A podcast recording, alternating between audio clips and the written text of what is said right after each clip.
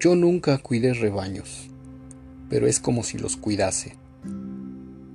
Mi alma es como un pastor, conoce el viento y el sol, y de la mano de las estaciones, toda la paz de la naturaleza sin gente viene a sentarse a mi lado. Pero yo me pongo triste como una puesta de sol para nuestra imaginación, cuando al fondo de la llanura refresca y se siente que ha entrado la noche, como una mariposa por la ventana.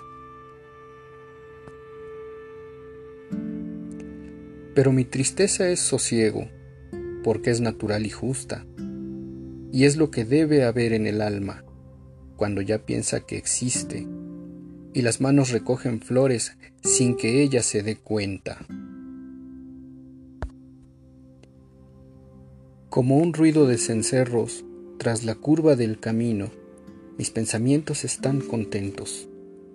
Solo me apena saber que están contentos, porque si no lo supiese, en vez de estar contentos y tristes, estarían alegres y contentos.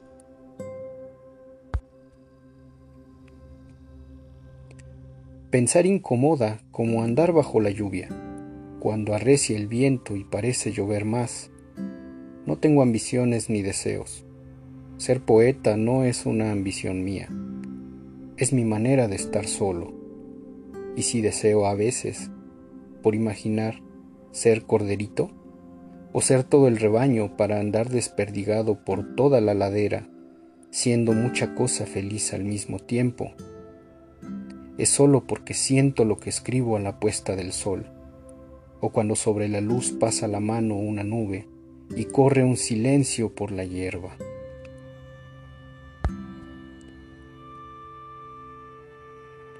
Cuando me siento a escribir versos, o paseando por los caminos o por los atajos, escribo versos en un papel que está en mi pensamiento.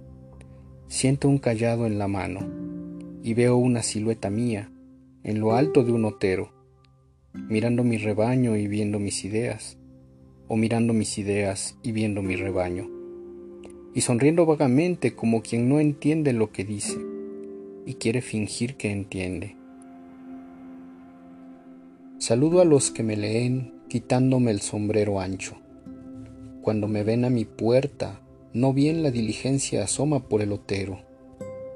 Los saludo y les deseo sol y lluvia cuando lluvia hace falta y que sus casas tengan, junto a una ventana abierta, una silla predilecta, donde se sienten a leer mis versos, y que al leer mis versos piensen que soy algo natural, por ejemplo el árbol viejo, a la sombra del cual de pequeños se derrumbaban cansados del juego, a limpiarse el sudor de la cabeza ardiente con la manga del delantal rayado.